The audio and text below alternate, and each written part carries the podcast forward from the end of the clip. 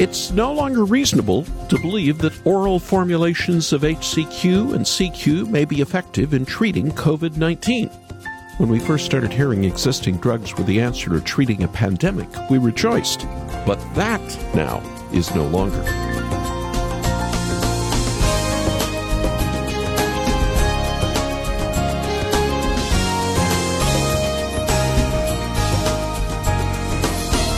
The CDC yesterday pulled its emergency use authorization for hydroxychloroquine and chloroquine for the treatment of coronavirus. Bottom line, after so much research and a bevy of studies, unlikely to be effective in treating the virus based on the latest scientific research. It was announced on the federal agency website. Other existing drugs still being tested to relieve the symptoms. We're still waiting on a vaccine. Some people are still grieving too many wondering if there's a vaccine for racism. Some wishing the conversation would just plain stop. Christians are called to be good news people living in a bad news world. Our prayers are for God's glory, justice, righteousness to reign supreme. Christ is King. Our allegiance and citizenship first is in heaven. Welcome to Haven Today.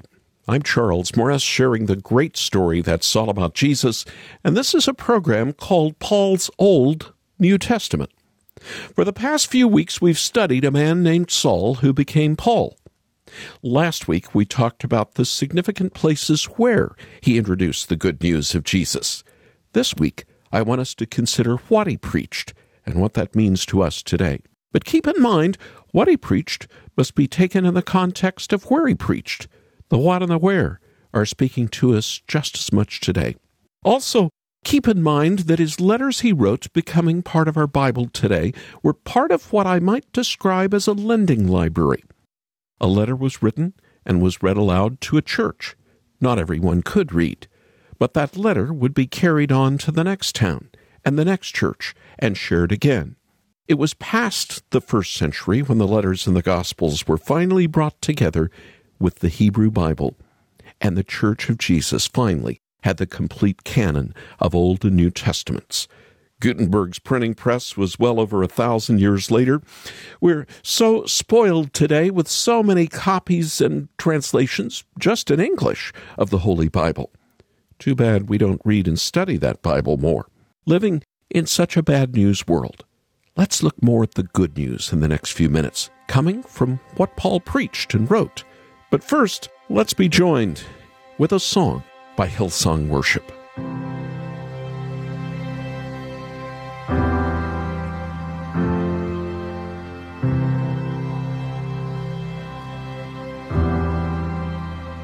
I cast my mind to Calvary, where Jesus bled and died for me. I see his wounds, his hands, his feet, my Savior on that cursed tree. His body bound and drenched in tears, they laid him down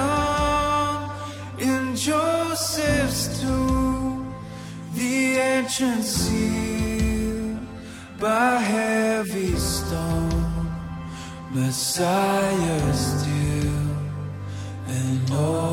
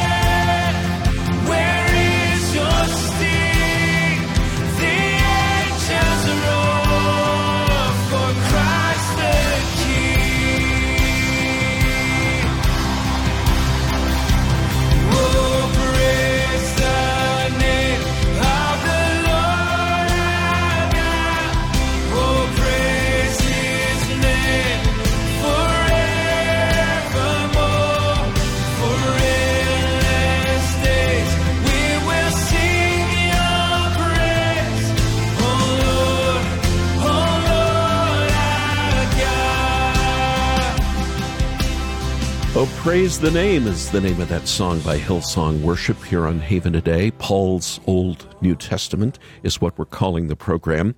I'm Charles Morris. This apostle, Paul, grew up and trained under the most prestigious rabbis in the Jewish world in his day. He knew his Old Testament better than almost anyone else, and probably had the entire Hebrew Bible memorized. He was a Pharisee, a strict by the book rabbi and it's no surprise that the first movement of Christians was troubling to him. Jesus and the claims of his resurrection challenged everything he thought he knew right. The Jesus movement threatened everything Paul held most dear. Lately, I'm walking up the Via Dolorosa, which is the way they say that Jesus walked to his crucifixion, carrying his cross. It's an extraordinary feeling to be part of a group like this. You're almost caught up in it, you can't help it. Born as a Jew, reborn at age 40 as a Christian, British actor David Suchet from the documentary In the Footsteps of Paul. We'll hear from him again a little later. Now, you may be getting a little tired of me talking about this, but let me just say more people have asked for the two part DVD in the footsteps of Paul than any study tool we've ever offered on this program outside of Christmas. If you haven't made your fiscal year end gift to travel where Paul traveled, to get to know him more, please call us after the program. Something about seeing where he broke ground and planted the gospel in new hearts will impact you to think and act more biblically as a follower of Jesus. Would you call us after the program for In the Footsteps of Paul? Our number is 800 654 2836. 800 654 2836. Or come to our website, haventoday.org. Haventoday.org. Early in the church, the Apostle Paul was writing to one of his colleagues in ministry, Timothy. This young disciple, Timothy, was in Ephesus, and he was having a hard time. False teachers had crept in.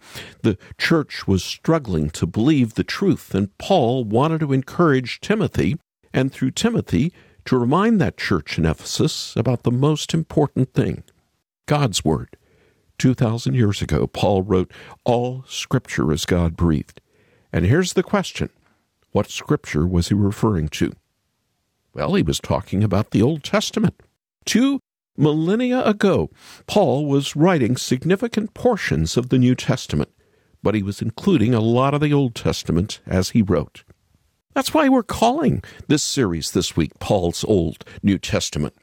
Our Bible is an ancient book, roots that go all the way back to Moses and the Exodus from Egypt, and some of Paul's most powerful points come when he drew from the Old Testament to show just how incredible this gospel is. Paul was a Pharisee, consumed with a passion for the law. And at first, he was absolutely opposed to Jesus and these Christians. I want us to go back again to David Suchet for a moment. His reflections on the apostle before he became a Christian, I find them quite insightful. Paul seemed consumed with hatred for the Jesus movement. Yet there was something about this man I just didn't understand.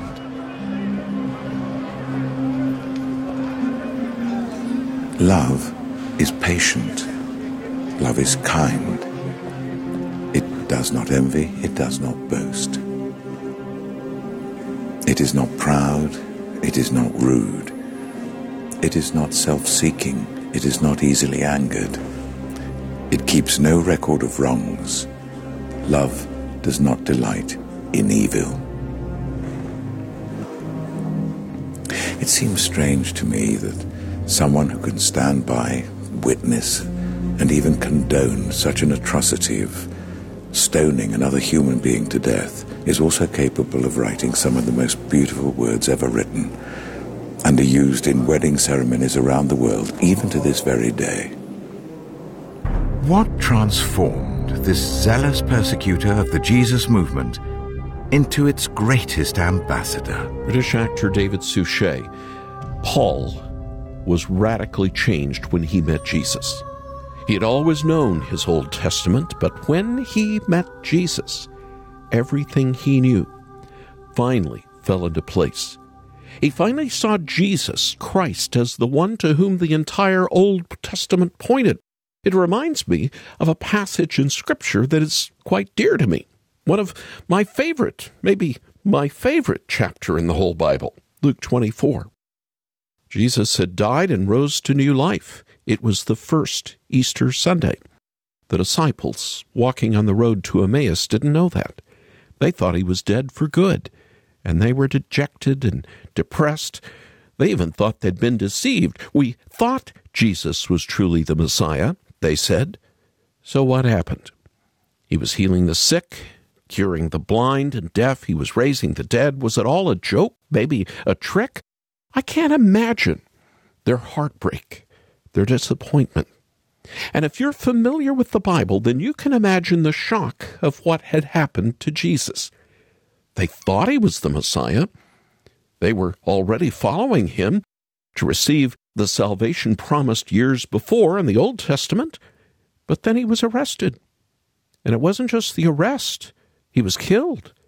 But it was the way he died that would have been completely shocking to a Jewish disciple. He was nailed to a cross, and he was left to hang there until he either bled out or suffocated. Crucifixion. I know you've heard. It was a horrendous way to die, but it happened to Jesus. But we would be missing something if we just stopped there. Yes, it was horrible. But for a Jew watching what happened, it was so much more. Deuteronomy 21 is full of laws about how Israel was supposed to respond when someone broke these commandments. Sometimes a person broke the law, committed a capital offense, was sentenced to death. This death penalty was usually carried out by stoning. But sometimes a person would be hanged from a tree. And with everything happening today, I feel I have to clarify something. The history of my country, unfortunately, has made us extremely aware of what hanging from a tree looks like. Except in these cases, it wasn't a capital offense, and it wasn't a lawful process. Lynchings in America were abdications of justice that we as Christians should lament. But in Israel, a person could be justly sentenced to death. And Deuteronomy had rules for how to handle that. Deuteronomy 21, 22, and 23. If someone guilty of a capital offense is put to death and their body is exposed on a pole, you must not leave the body hanging on the pole overnight. Be sure to bury it that same day, because anyone who's hung on a pole is under God's curse. You must not desecrate the land the Lord your God is giving you as an inheritance. Now, I just read to you the NIV, which says pole. But the Hebrew word being translated is more literally tree. Anyone who is hanged on a tree was under God's curse. What a surprise, then, that the disciples on the road to Emmaus were so distraught. They thought Jesus was the Messiah, and he wasn't just put to death, he was hanged on a tree. Cursed. That's what it looked like from the outside. But the Lord was doing something. It was something remarkable. I love how the Apostle Paul put it in 2 Corinthians 5. He became sin who knew no sin. Jesus was becoming sin for us on that tree.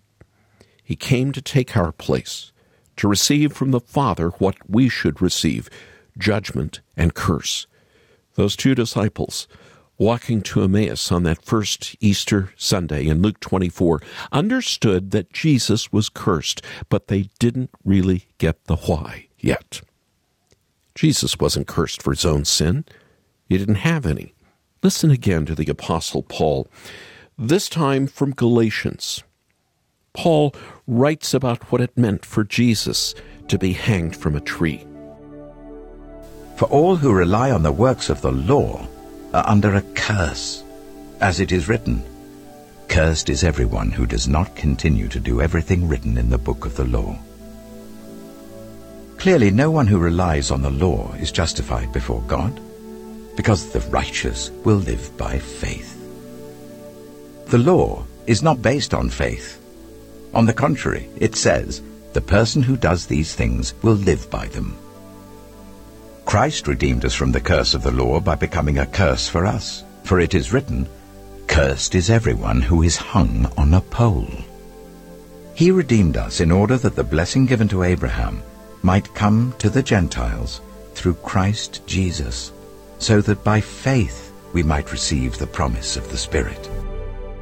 Galatians 3 10 through 14, read to us by David Suchet in the UK edition of the NIV Bible in English.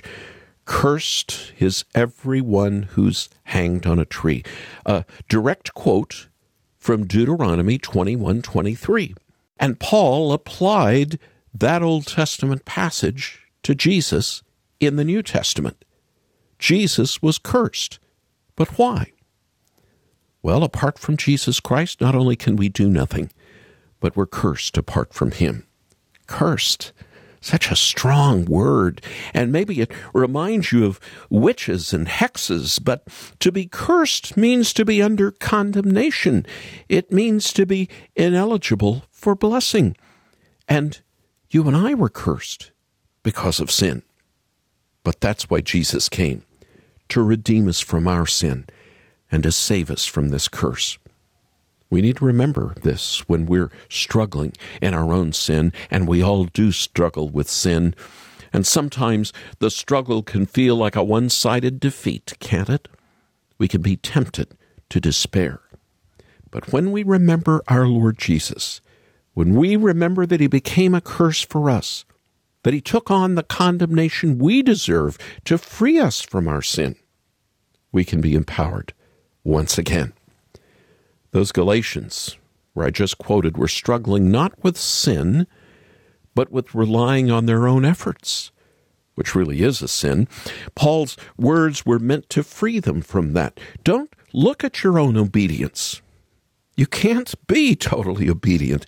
Look to Christ first. He was obedient to the point of death on a cross, to the point of being cursed for you. Cursed is everyone who's hanged on a tree. That's Jesus and his love for you and me. But how should we respond? Let me give you a couple of responses. How can we respond today? Faith. Faith in Jesus Christ.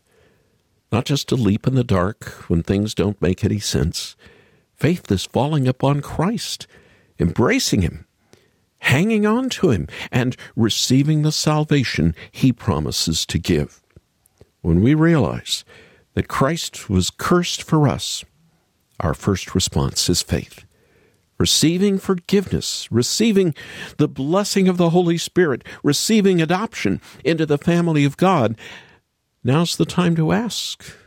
I ask it to you now. Do you have faith in Jesus? Have you embraced Him to save you from this curse? Even if you've heard this a thousand times, it's never too late to turn to Jesus. And after you've embraced him by faith, there's a second response. And Jesus himself gave us this response Take up your cross and follow me. Sometimes we hear that and think that our bearing a cross means being inconvenienced for the gospel. But think about how Christ's disciples heard that call. They were being told to die, and not just death, but to become cursed. That's exactly how the world sees us, isn't it? when we speak out against hatred, when we call out idolatry, even in ourselves, when we challenge our world's allegiance and call people to turn from their sins to the Lord Jesus, we're hated and cursed. And it's why Paul ends his letter to the Galatians by saying, This world has been crucified to us, and we have been crucified to the world. But in all this, we have hope. Our Lord Jesus won't let us go. He redeemed us from the curse. And even though the world hates us, it hated him first. And we can remember his promise to us I have overcome the world. Turn again to Jesus. Trust in Jesus. Take up your own cross and follow Jesus.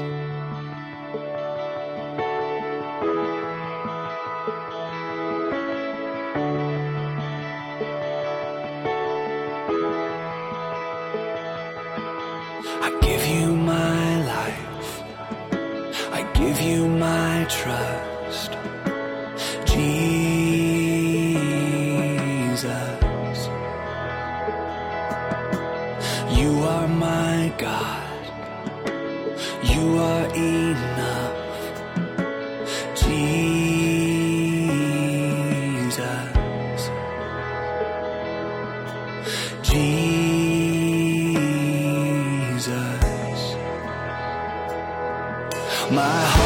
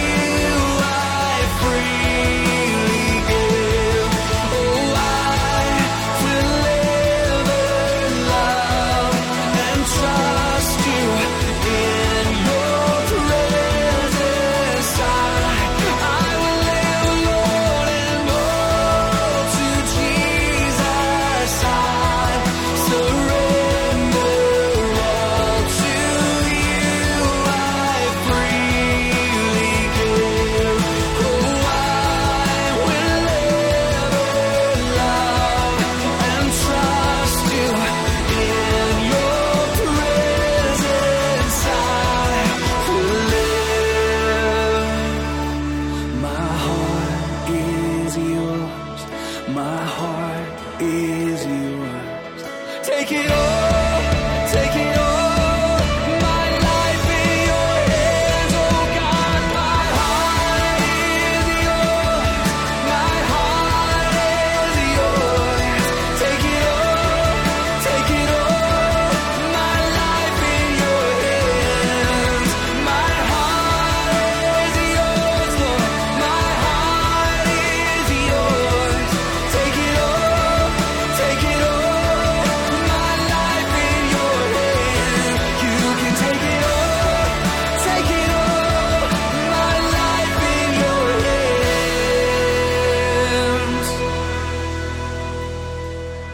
Kristian Stanfill here on Haven Today. My Heart is Yours, a program called Paul's Old New Testament.